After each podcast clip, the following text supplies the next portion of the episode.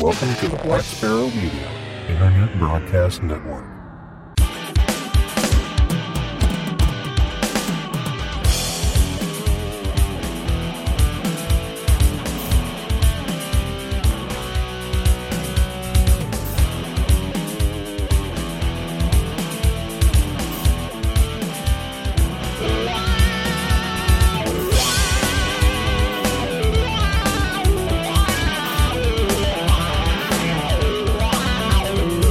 Listening to Linux in the Ham Shack.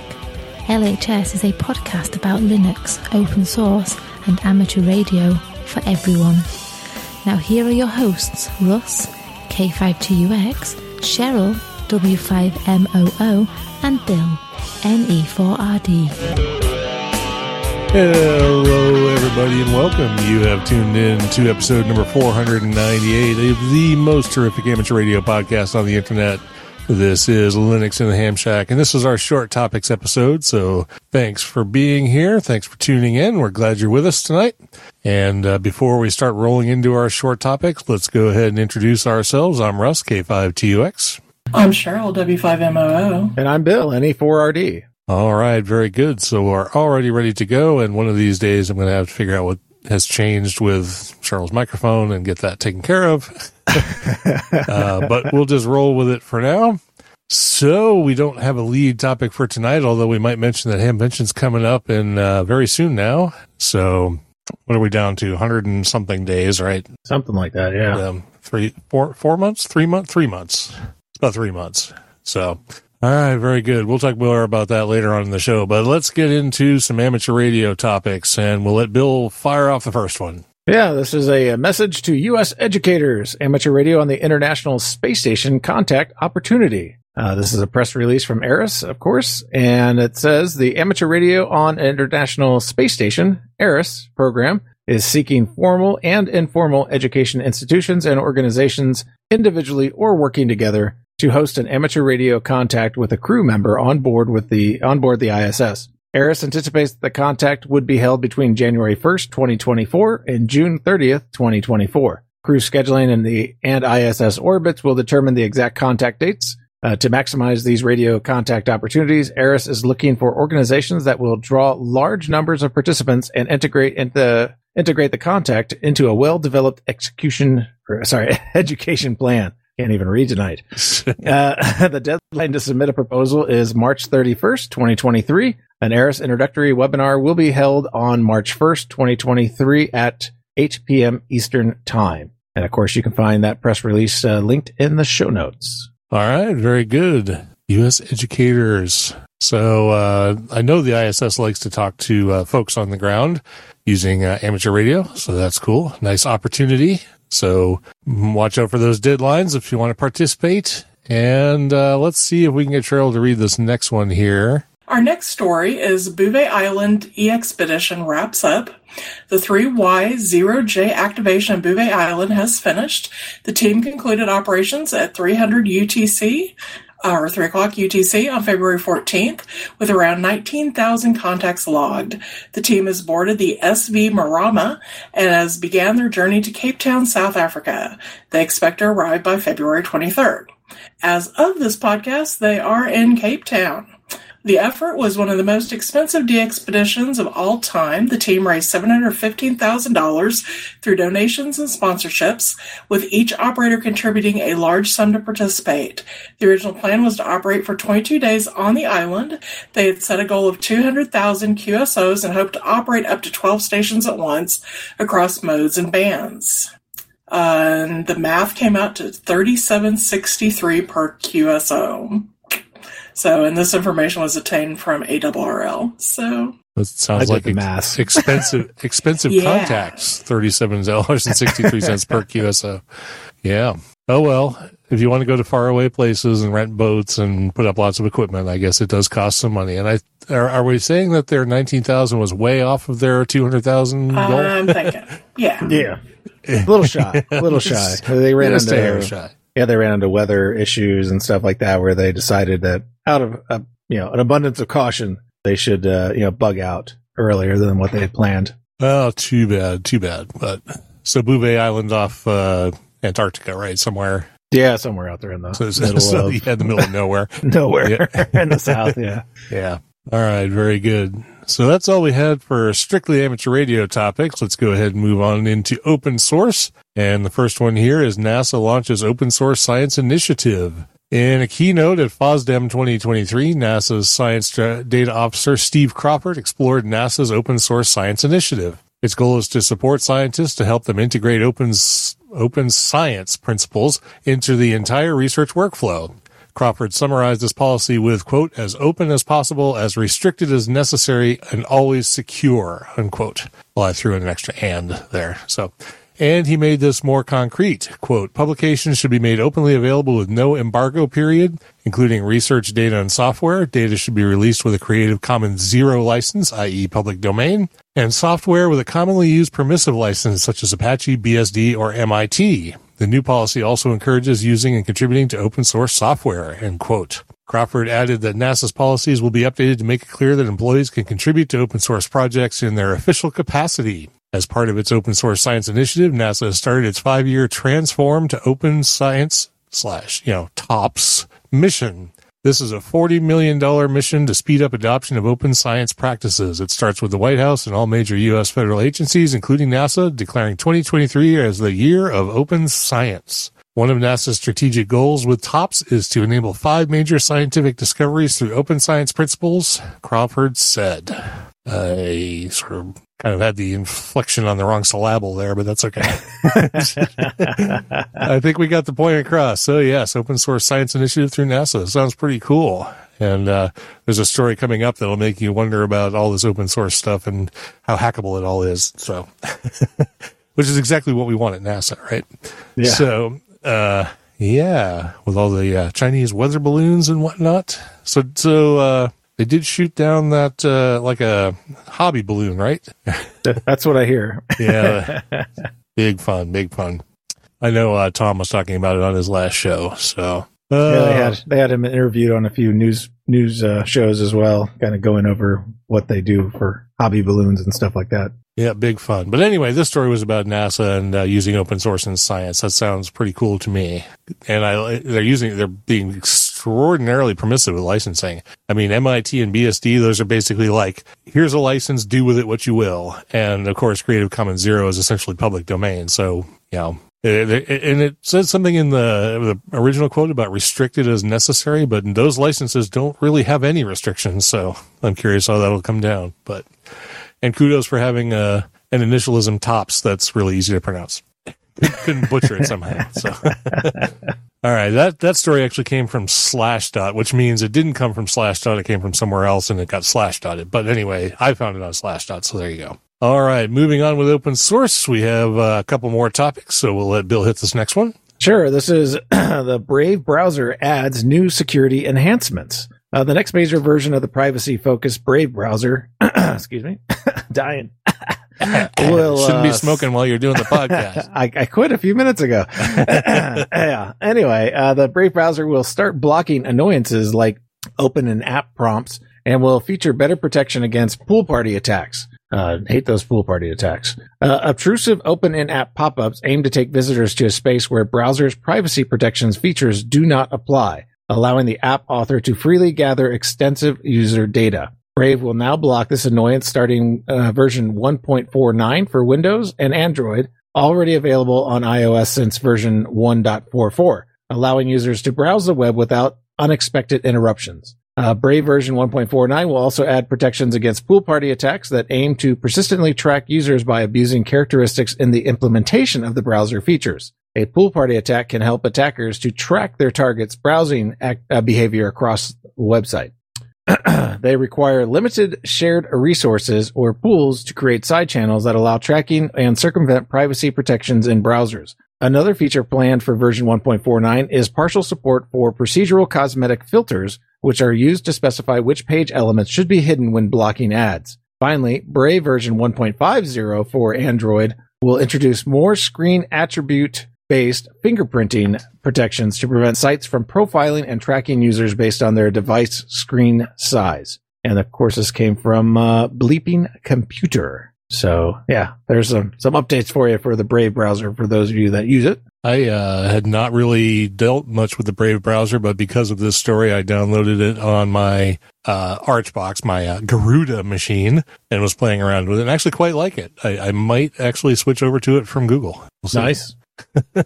It's really, really fast. They say it's three times faster than Chrome, and I, I kind of agree. So unless it has any weird hiccups that I haven't come across, you know, so far, I might, might switch over to it. And it actually looks and feels a lot like Chrome anyway. I think it's still based on Chromium, isn't it? Uh, I Like think uh, it is. underlying yes. rendering Yes. engine and stuff like that. So, Yes. Uh, and that might be a good thing because I have a couple of plugins that I use on Chrome for doing theming, site theming and stuff that I would like to use in Brave too if it, if it, you know, carries over. So, all right. Very good. Well, uh, this is kind of a long one, but Cheryl, do you want to try and read this one? No, because I will probably end up coughing in the middle of it. Uh, well, it's not like well, Bill didn't that, do that. that's So true. I have no reason to All right, cough, though. So That's all right. I'll go ahead and read it. So you got stuff to do later on. So, all right. So in the last of our open source topics for tonight, we have Synopsys report reveals dramatic growth in open source use. And, uh, it's kind of funny that you'll find out that the, uh, report actually reveals a lot more things and the growth in open source is kind of like one tiny little bullet buried down in the bill. But, Uh, now in its eighth edition, the Synopsys Open Source Security and Risk Analysis, or OSSRA report, launched earlier this week. The 2023 OSSRA report examines the results of more than 1,700 audits of commercial and proprietary code bases involved in merger and acquisition transitions and highlights trends in open source usage across 17 industries.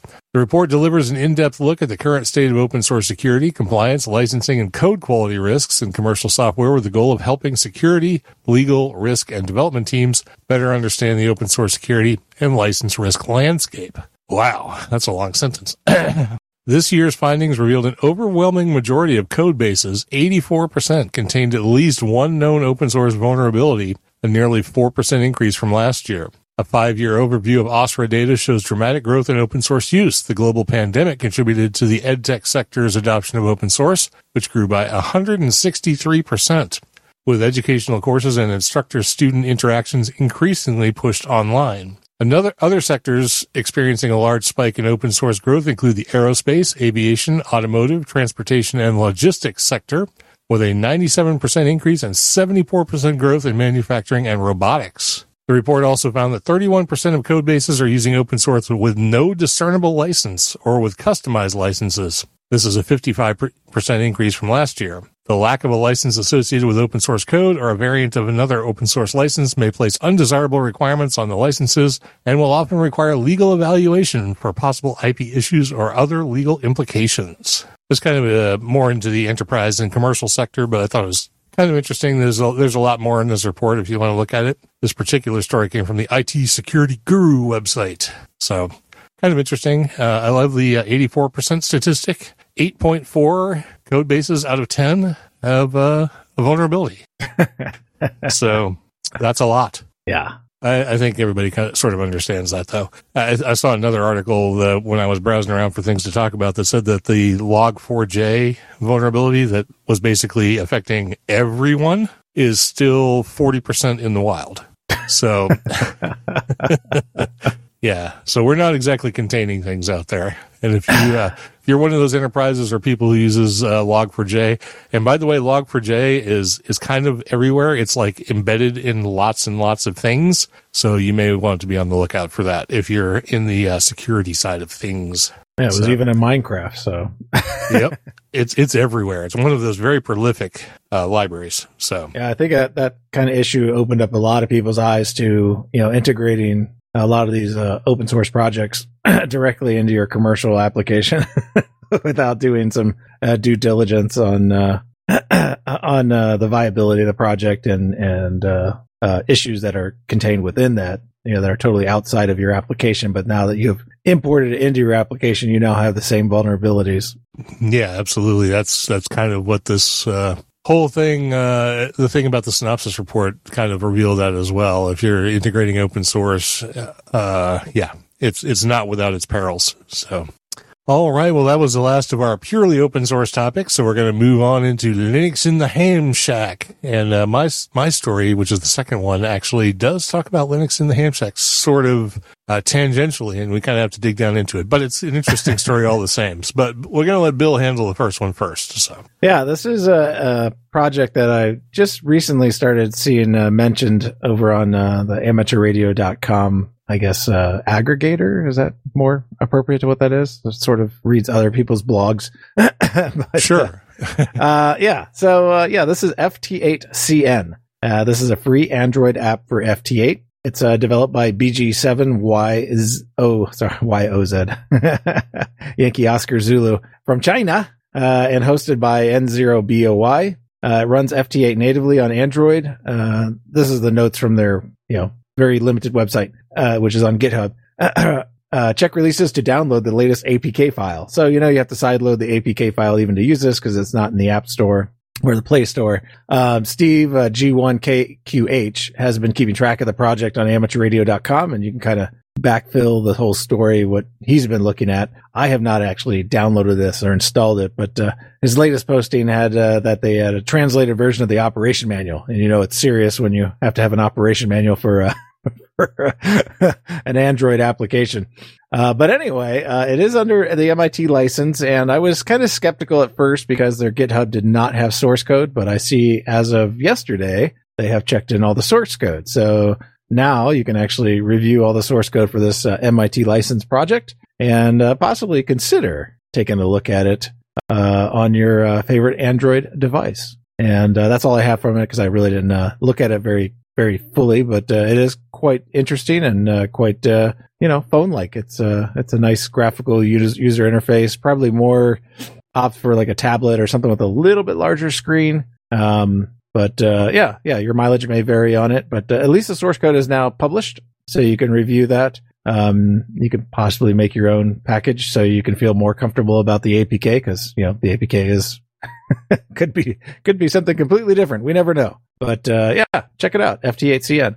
Well, it's really interesting. Can't use it. Don't have an Android, but you know, well, that, that's technically not true. I have an Android tablet I could use it on, so may give that a shot. See how it works. I've been working some FT8 today. I got, uh, I don't know, three or four contacts on uh, 15 meters. I, I, saw the other day that you said that six meters was open into South America, and I checked it the last two days, and it's been dead, dead, dead, dead. So. That's the thing with six meters; it's magical. You know, it's it'll be there, and then it's not. So you have to kind of pay attention to uh, uh various sites. I use uh, DX Maps or something like that, and it just alerts me anytime there's a six meter opening. So uh, sometimes there's an opening to all the way up here, but you know, sometimes there's not, but at least you can kind of see if there's some interesting activity going on. Yep, really, really good. FT8 is still a fun mode. I still like doing it, although I've got to get back into some more voice and stuff with a little more like human interaction, so I can say I really participate in the hobby. So, you know, we'll get there someday. Real okay, ham radio. So, yeah, real ham radio, exactly. So, so kudos to anyone who figures out before I get to the end of this story what the amateur radio connection is. so, here we go. Emory physicist to study airborne microbes. Microbes have been incredible ability to have the an incredible ability. Okay, let's start at the beginning.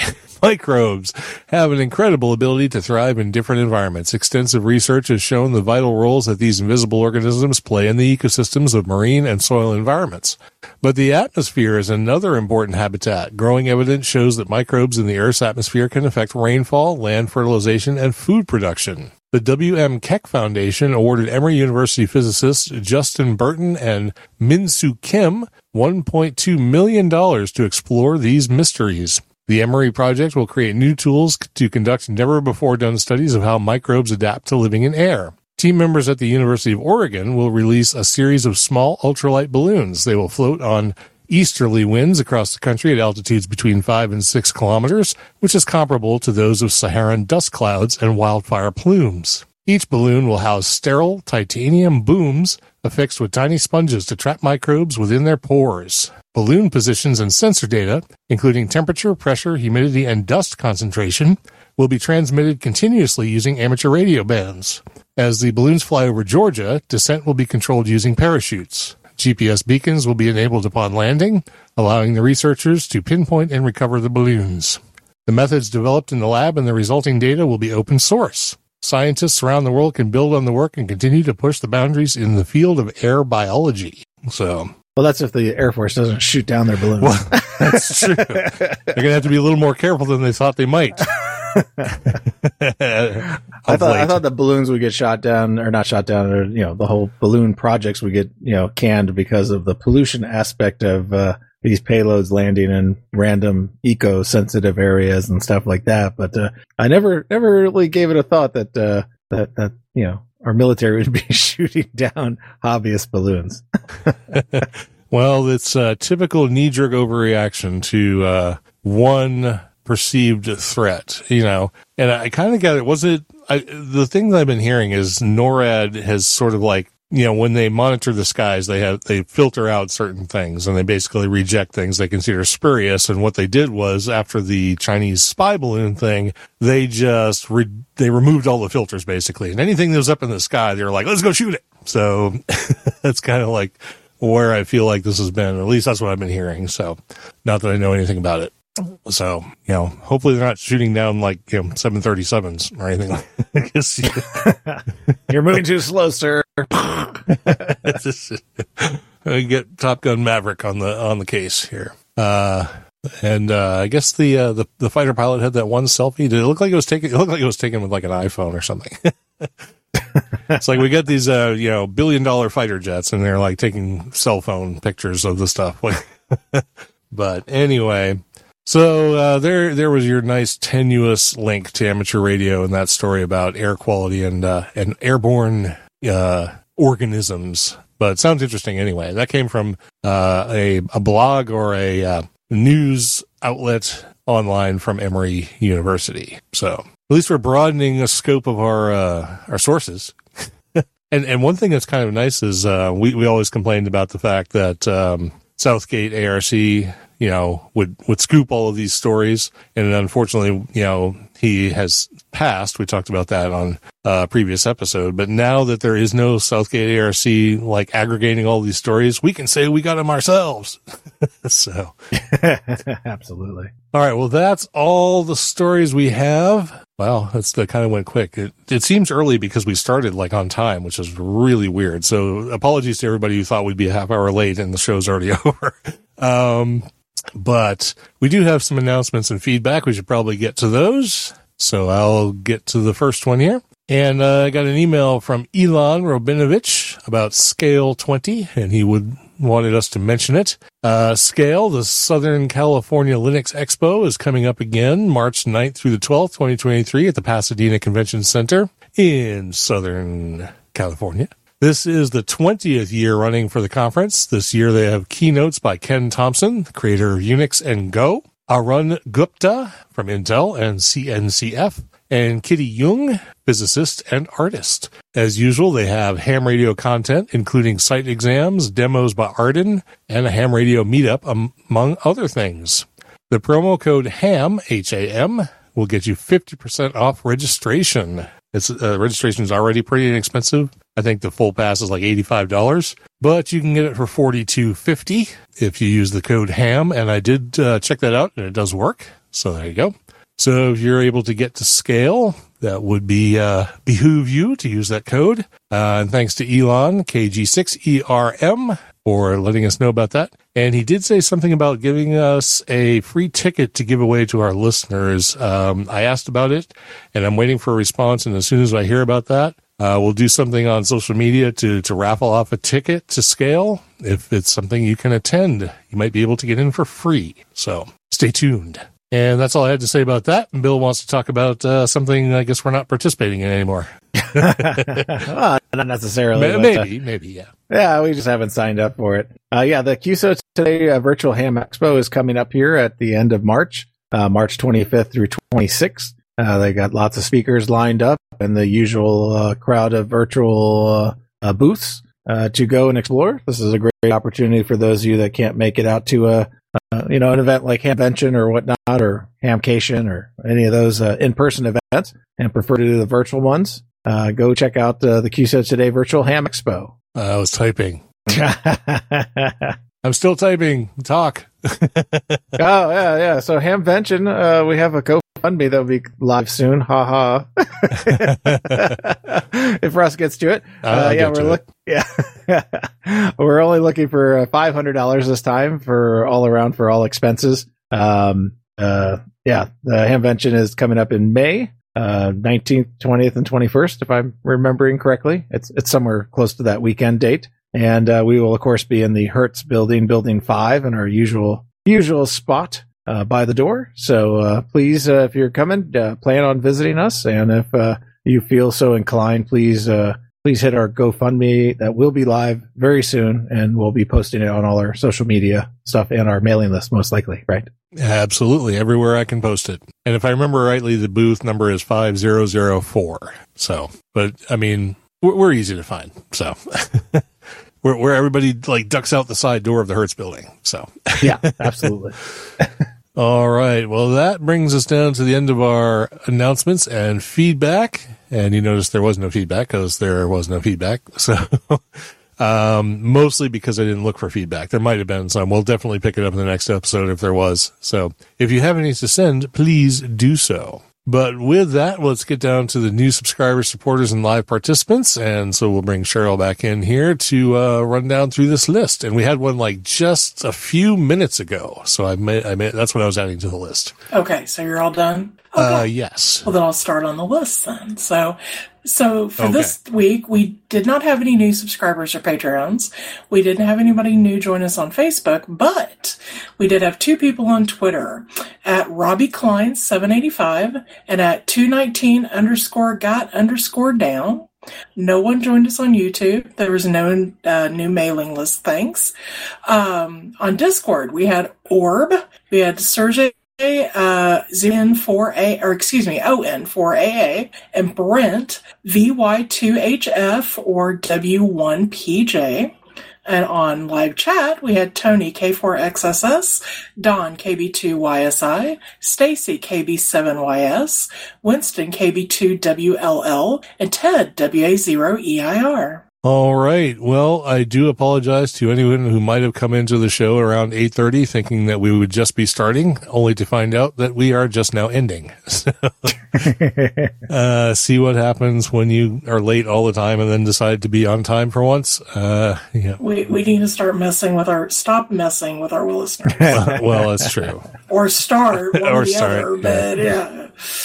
But that is all we've got for tonight. Nice and sweet and short. And that's the way it should be for a short topics episode. We want to thank everybody who listened in live and uh, who participated in the show tonight by chatting with us. And uh, we want to thank everybody who listens to the show in general. We really appreciate you all, and especially those who support us financially and help keep the lights on. We really appreciate it. We're looking forward to meeting everybody at Hamvention again this year. So hope everybody can make it out. In the meantime, we have a few episodes to go before that happens, and we have our 500th episode giveaway that will be coming up soon. And all these details will be posted on social media and on the mailing list very, very soon. I promise we'll get to it. So with that, let's go ahead and wrap this one up and let everybody go about the business of their day. This has been episode number 498 of Linux in the Ham Shack. I'm Russ, K5TUX. I'm Cheryl W5MOO. and I'm Bill, NE4RD 73.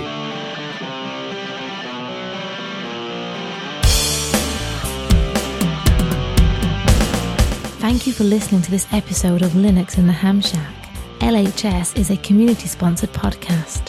Our website is located at lhspodcast.info.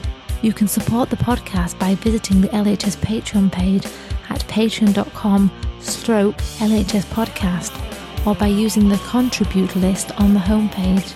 We have a presence on Discord, Facebook, IRC, Twitter, and YouTube. You can also drop us an email at info at lhspodcast.info or leave us a voicemail at 1 909 LHS Show. That's 1 909 547 7469. Visit the online LHS merchandise store at shop.lhspodcast.info for fun and fashionable show themed merchandise. Until next time, remember to always heed your hedonism.